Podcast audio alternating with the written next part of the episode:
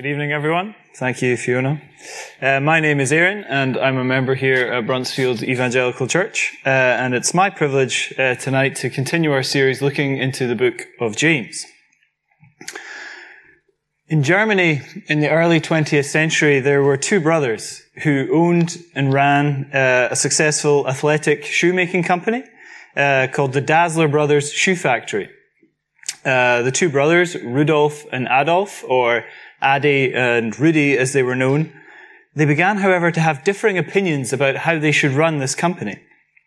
Uh, and going unaddressed, it was beginning to develop into a soured relationship. There are accounts of multiple incidents, um, but apparently the final straw was during the Second World War, when during an, an air raid, and Rudy's family were hiding in an air raid shelter, and, and Adi's family came in. Adi was heard to comment something that can be translated something loosely to, here come the pig dogs again. He later claimed to be referring to the enemy above, but the damage was done. The company soon dissolved, uh, and they both went on to start their own companies in the same town. Adi Dassler uh, would call his Adidas, uh, and Rudy Dassler his Ruda, later changing it to Puma. And for the next 60 years, these companies were bitter rivals, splitting this town in an almost sectarian way uh, as they both grew into sporting goods giants. Uh, today, these companies, which I'm sure you might have heard of, are no longer run by descendants of the Dasslers, and so while they are still competitors, uh, it's no longer personal. They are both still headquartered in the same town, where apparently the evidence of the long rivalry is unavoidable. Now, uh, that might seem like a trivial example depending on your point of view, but what we're going to see tonight in this passage is that when this happens in a church context, the consequences are very real and can have a huge impact on our church family. I don't know if anyone's ever been in a situation where you've maybe had a disagreement with something uh, that's been, or something that's been building up for a while, uh, which has then caused you to say something you wish you hadn't. Um, I certainly have. Now, most of these situations can be resolved quickly if you're prepared to accept some fault and apologize, but sometimes they aren't. And a little bit too much pride and hurt uh, caused can let the situation develop, resulting in significant consequences. I hope everyone's been enjoying this series in James so far. Uh, it's amazing how much practical teaching is packed into such a short book. Uh, if you haven't uh, managed to come along or tune in, uh, the recordings are all available, so I would recommend catching up. But uh, if you haven't, or just as a quick reminder for some context of where we are, this book is written by James, not to James. Uh, James was the brother of the Lord Jesus. Uh, he's writing here to the early church, the very early church, who were mostly Jews, who had now heard and accepted the, the gospel that Jesus brought and we're likely here about 20 years after the death of the Lord Jesus. So, uh, still very early days for the church. And so obviously they, they didn't have any of this rich New Testament teaching that we do. Uh, this letter was them getting it firsthand. And the teaching of the good news of the gospel, which is that salvation can come by faith alone, was only being passed um, by word of mouth mostly, which was starting to create some gaps in understanding uh, and serious problems were starting to form, which is what James is looking to address here. A couple of weeks ago, Jonathan was taking us through in chapter 3 the general problems that come from an untamed tongue. And today what we're going to see is what happens when that behavior encroaches into our churches and the conflicts it can create and the subsequent, subsequent consequences of them. Uh, and what we see here in chapter 4 although it's a theme really throughout the book in this early church, is that they're not displaying or living in the light of the grace that they have received. They're failing to display the humility that a believer living by faith should. But it becomes a helpful encouragement for us also as we can all fall short in this area. And James helps us see that. So while it does start with some stark warnings here about the threat and the consequences of these conflicts um, for his people, uh, the church, uh, as James admonishes it, them for it is clearly a prevalent issue in this church. Please stick with me as he also gives some real encouragement uh, and hope for the cure and how to avoid it. uh, and how to keep our focus centered on the Lord Jesus. Uh, we'll first see the cause of these conflicts in the church. That's kind of verses 1 to 3. And then we see the consequences of these conflicts in verses 4 to 5. And then it's the cure for these conflicts in verses 6 to 10. And then finally in verses 11 and 12, um, he gives, James gives a helpful but challenging example of the kind of conflict that he's talking about, just to give it um, s- some illustration. So firstly, uh, the cause of these conflicts. In verse 1, we're, we're introduced right away to what is causing these conflicts in the church. He doesn't wait around. These quarrels and fights, as it says here, though there is no suggestion that they're actually physical, he asks it as a rhetorical question in a sense, but he answers it right away. He's saying they don't have to look far. The answer is right here in themselves. It's their own selfish desires, their pleasures, their passions, all things related to their own self-centeredness. Uh, in other words, it's the sin that they hadn't let go of. What's clear is that it was a problem for them and it was destroying them from the inside. So while, every, while everyone is susceptible to this, I don't necessarily think he's saying it's everyone all the time or even a majority. But that's why it's still an issue, is it only takes one or two for it to start.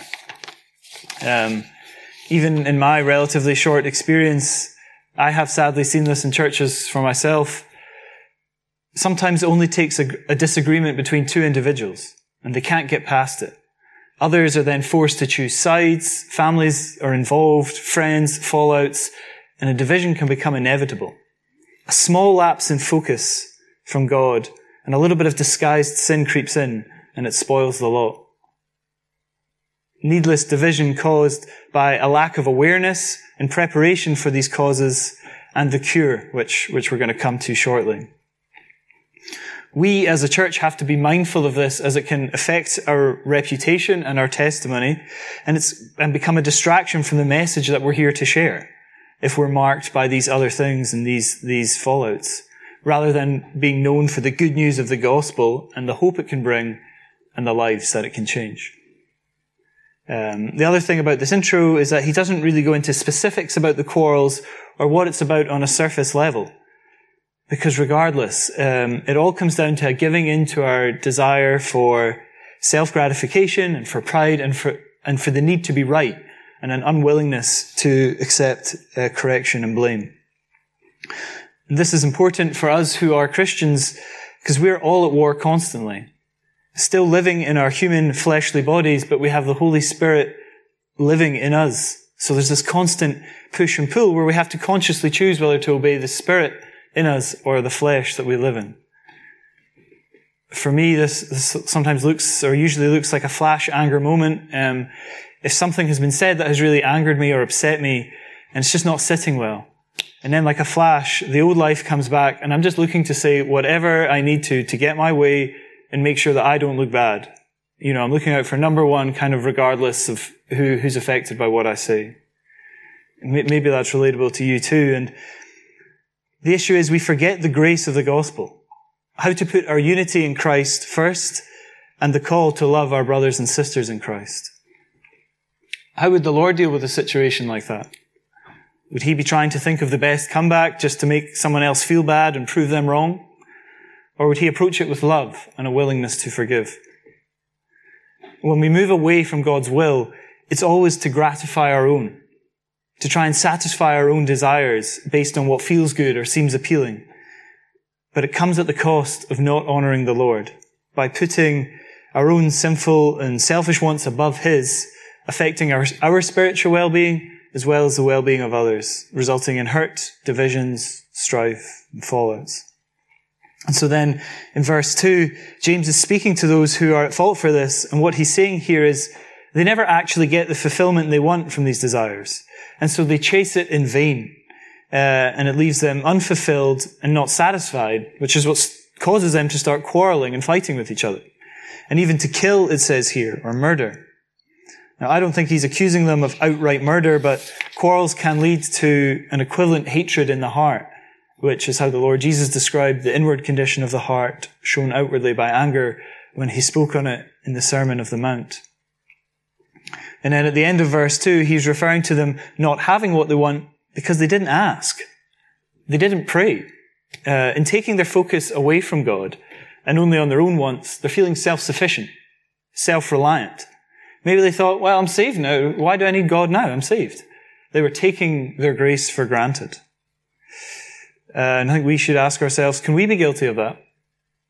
Uh, life can get busy. I'm sure we can all relate to that. And maybe in a time of blessing where lots of things seem to be going well and it's all happening for us, uh, it's tempting to give ourselves the credit a little bit and on our hard work and not give thanks, the thanks deserved to, to the provider. So then, bam, as soon as there's a blocker and we're not getting it all our own way and it's, things aren't going how we would like and we're a bit confused how that can be, then we think about praying. And so then in verse three, it's, it's no surprise then when they didn't receive because they were asking with the wrong motives. It was from a selfish place that they started to pray and it wasn't in line with God's will. Uh, now this is touching on, on a bigger subject and I don't want you to take away that just because you feel there hasn't been an answer to your prayer or you haven't received what you've been asking for, that that's God telling you your motives were wrong. That's not the case. Um, asking with the wrong motives never results in good, asking with the right ones doesn't always either. It is worth checking uh, ourselves so when it comes to our petitions in prayer, that's the things that we ask the Lord for. Um, and while we may not always be sure what God's will is for us, what I will say is what we pray for should reflect the blessing that He's given us um, be God honoring, and be a blessing for others, then it will be truly self fulfilling. Um, so then, uh, moving into verse four, verses four and five, we have the con- we have the consequences of these conflicts, and it starts with very strong language. Uh, he's accusing them of being adulterers, adulteress. Uh, it's provocative language that was typical of Jewish scripture, and it was used deliberately to get their attention. But we should take note here as well, as this accusation is directly applicable to us too. Obviously, the word has a few meanings, and in the context here, he isn't talking about their physical relationship behavior, but he's rather using it to describe their spiritual relationship with Christ. What he's saying here is that the Christian is in a special relationship with God. The language often used uh, throughout the Bible is that he is the bridegroom and his people, the church, are the bride. And so these people that he's writing to, and, and where I think this is very relatable to us as well, they were choosing themselves and friendship with the world over him, over God. It's a spiritual unfaithfulness. Uh, and when you are desiring things other than God first in your life, choosing the gods of pleasure over the God of heaven, then it makes us adulteresses in that sense. Uh, it's okay to want things and have dreams. That's not what I'm saying. It's about checking our priorities and the root of our desire for them. This gets easier the better the relationship that we have uh, with Christ. It starts there, and then we can look to Him to get the steer um, and the direction when faced with big decisions, and to always look for the opportunity also to give back and to serve. And then, so in verse six, we have uh, the cure of the conflict. Uh, or from verse 6, we have, from 6 to 10, we have the cure of the conflict. Verse 6 is a key verse in this section, and really the whole book as well. These threats and temptations of choosing the flesh that we've been speaking about are real and constant for the believer and can overwhelm even, even the strongest of us. We have all fallen at some point to some degree to some of this, uh, but here is the reminder we need. He gives us more grace. Grace upon grace, more and more, as long as we recognize that we need it. That's what's key here. Which is why we also need the reminder that God op- opposes the proud, but shows favor or gives more grace to the humble, as the ESV puts it, puts it nicely. We need to humble ourselves to actually receive it and be blessed by it. And then, when we are Christ centered or the closer to Christ we get, the more you realize you need.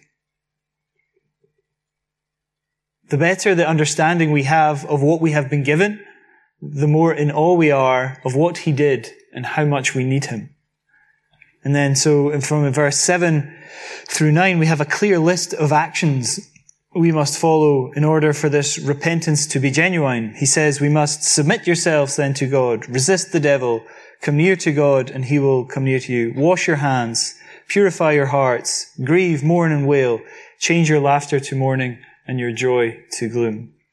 And then in verse 10, he gives the command, the call to action, an appointed statement uh, on the result of repentance. He says, Humble yourselves before the Lord, and he will lift you up or, or exalt you.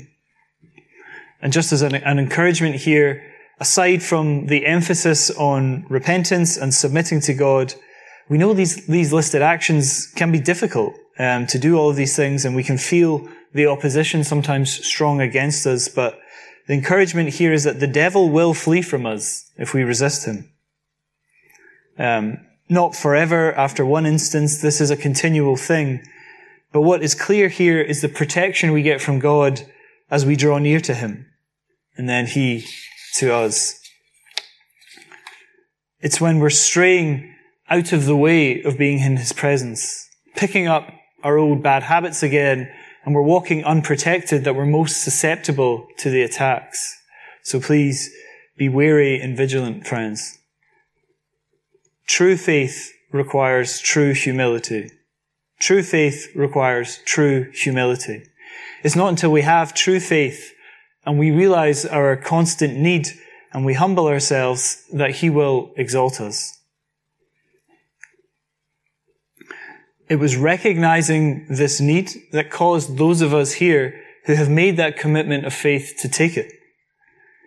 And if you find yourself today realizing that you have never taken that deliberate step to put your trust and faith in Jesus Christ, this is what it looks like.